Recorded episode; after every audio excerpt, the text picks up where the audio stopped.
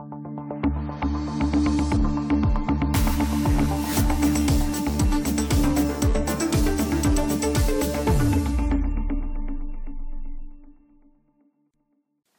und herzlich willkommen zum Priomi Cast, dem Podcast von Priomi. Am Mikrofon heute Daniela Röcker mit der Sendung New Work für die Generation 50 plus. Na, angefixt von New Work? Lalu und Konsorten gelesen und jetzt willst du loslegen, oder?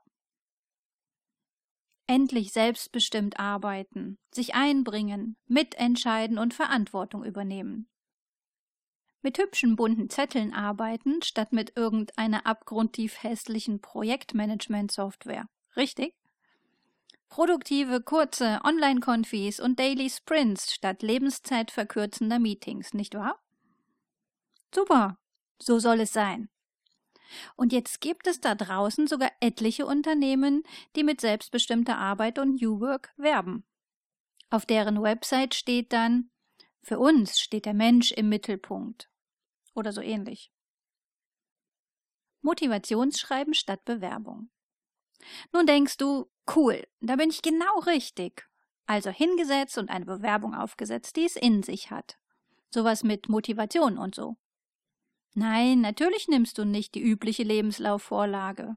Die hat der oder die Personalerin des New Work Unternehmens. Ach nee, halt. Dort gibt es natürlich keine Personalerin mehr, sondern das Team entscheidet, ja schon unzählige Male gesehen. Es muss was anderes her. Eine Online-Bewerbung, damit das hippe Unternehmen auch sieht, dass du digital kannst. Und Soft Skills rein, unbedingt Soft Skills. Damit die erkennen, dass du kein Fachzombie bist, sondern voll teamfähig und außerdem total reflektiert und super zwischen Rolle und Person switchen kannst. Jetzt noch ein schmissiges Anschreiben aufgesetzt, das mit Hey beginnt und mit Liebe Grüße endet. Läuft. Besser eine tolle Absage als gar keine Antwort, oder? Und tatsächlich, schon nach drei Tagen kommt die Antwort. Absage. Keine gewöhnliche Standardabsage, nein. Eine richtig schöne, persönliche und lange Absage. Über fünf Zeilen hinweg dankt man dir für deine tolle Bewerbung. Leider kann man dich nicht zum Gespräch einladen. Leider versteht man nicht, warum du dich für den Social-Media-Bereich bewirbst, denn deine Social-Media-Fähigkeiten sind nicht deine Kernkompetenzen. Du baust zwar in deiner Freizeit gerne Websites, kannst dazu aber kein Zertifikat vorweisen. Und ja, du bist auch noch ausgebildeter Fotograf, aber das heißt ja nicht, dass du mit Photoshop umgehen kannst, nicht wahr? Und deine Berufserfahrung toll, über 20 Jahre, aber all diese Abers hättest du in einem Vorstellungsgespräch klären können. Du hättest auch erklären können, dass es nicht schlimm wäre, wenn im Moment der Social-Media-Bereich nicht in Frage käme, denn deine Bewerbung bezog sich gar nicht auf eine bestimmte Ausschreibung, sondern war initiativ. Du wärst auch offen für jeden anderen Bereich, außer Buchhaltung. Du hättest auch erklären können, dass Fotografen selbstverständlich Photoshop können. Ja, was denn sonst?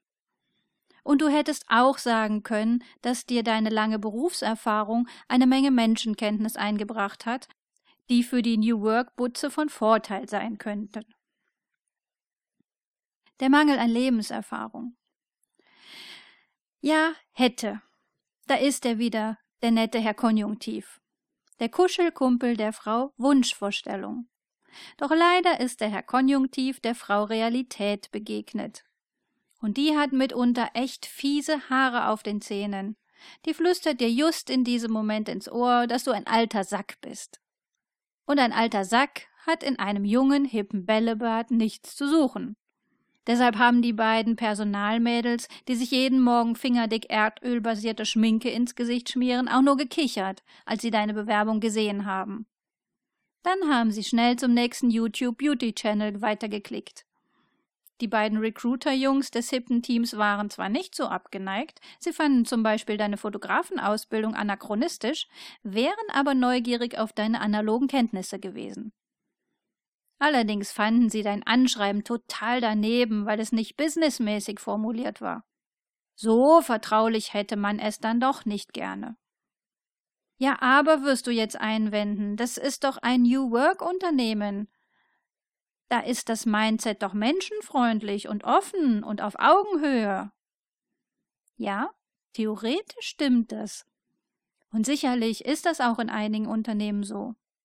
In anderen aber halt nicht. Und leider kann man Unternehmen wie Menschen nur vor den Kopf schauen. Unser oben genanntes Unternehmen gehört zu den Mogelpackungen. Auf den ersten und auf den zweiten Blick ist es cool und offen für alle veränderungsbereiten Menschen. Auf den dritten Blick merkt man hauptsächlich zwei Dinge. Erstens, es hat keine Kausalität, dass New Work Unternehmen automatisch menschenfreundlicher sind als konventionelle Unternehmen. Nach außen kann man sich natürlich genauso darstellen, wie es das hippe Firmenimage verlangt. Kickertisch und Bällebad aufstellen. Das ist nett, sagt aber nichts aus, außer dass die Entscheider Kickertische und Bällebäder am Arbeitsplatz cool finden. Tatsächlich arbeiten dort Menschen, die nicht unbedingt ihr Weltbild einfach mal so ändern.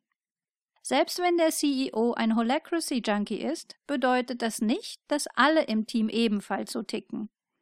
Zumindest nicht auf der persönlichen Ebene. Daher kann es durchaus sein, dass in einem jungen Unternehmen alte Gedankenstrukturen herrschen. Und eventuell ist man dort zu arrogant, die eigene Haltung zu hinterfragen. Von den Eltern und dem BWL-Studium hat man einfach nichts anderes gelernt und reproduziert munter wie ein Großteil der Generationen davor. Filterblase und Alltagsdiskriminierung. Das zweite Ding ist eine Art struktureller und kultureller Vorurteile. Und das wiegt ungleich schwerer. Wer in der Studieblase gleichaltriger Performer unterwegs ist, der bleibt möglicherweise gerne in seiner Altersgruppe und sieht nicht, dass ältere Menschen eine Öffnung des eigenen Horizontes bieten könnten. Zusätzlich ist die strukturelle Benachteiligung älterer Arbeitnehmer symptomatisch in etlichen Studien erfasst. Die sind zu alt, die können nichts lernen, die sind zu eingefahren in ihrem Denken. Diese Annahmen finden sich selbstverständlich auch in New Work Unternehmen. Achtung, und jetzt wird es fies. Hinzu kommt der ganz stinknormale Alltagsdiskriminierungsfaktor, der mitunter vorurteilsschwanger sagt, du siehst scheiße aus, ich mag dich nicht. Das ist nicht zu entschuldigen, klar, aber Menschen ticken so aus vielfältigen Gründen. Will heißen, dass wenn du gerade nicht dem Schönheitsideal junger, sportlicher und hipper Menschen in einer Bällebadbutze entsprichst, kann es möglicherweise schwierig werden. Dann passt dein Habitus vielleicht einfach nicht in deren Raumkonzept. Sicher, du jaulst jetzt aufgrund der himmelschreienden Ungerechtigkeit auf. Das ist vollkommen verständlich und richtig. Und dich unterstützt hier auch das allgemeine Gleichstellungsgesetz. Das bringt New Work Unternehmen jedoch nicht unbedingt dazu, dich einzustellen. Auch wenn du denen die Diskriminierung in epischer Breite und mit wissenschaftlichen Studien belegt aufschreibst oder vorliest. Die sind noch nicht so weit. Es ist bitter, aber der einzige Weg ist der, immer wieder diese Diskriminierungen zu thematisieren und bei entsprechenden Gelegenheiten und in Gesprächen darauf aufmerksam zu machen. Nur wenn ein Thema öffentlich sichtbar wird, kann sich langfristig auch etwas ändern. Aufstehen, Krone richten, weitermachen.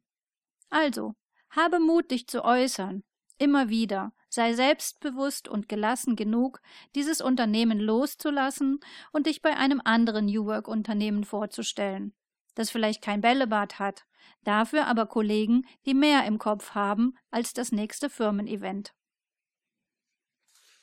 Soweit für heute. Wenn ihr Fragen habt oder Kommentare, stehe ich euch gerne zur Verfügung. Ihr erreicht mich unter daniela.röcker@priomi.de. Euch allen eine gute Zeit und bis zum nächsten Mal beim Priomi Cast.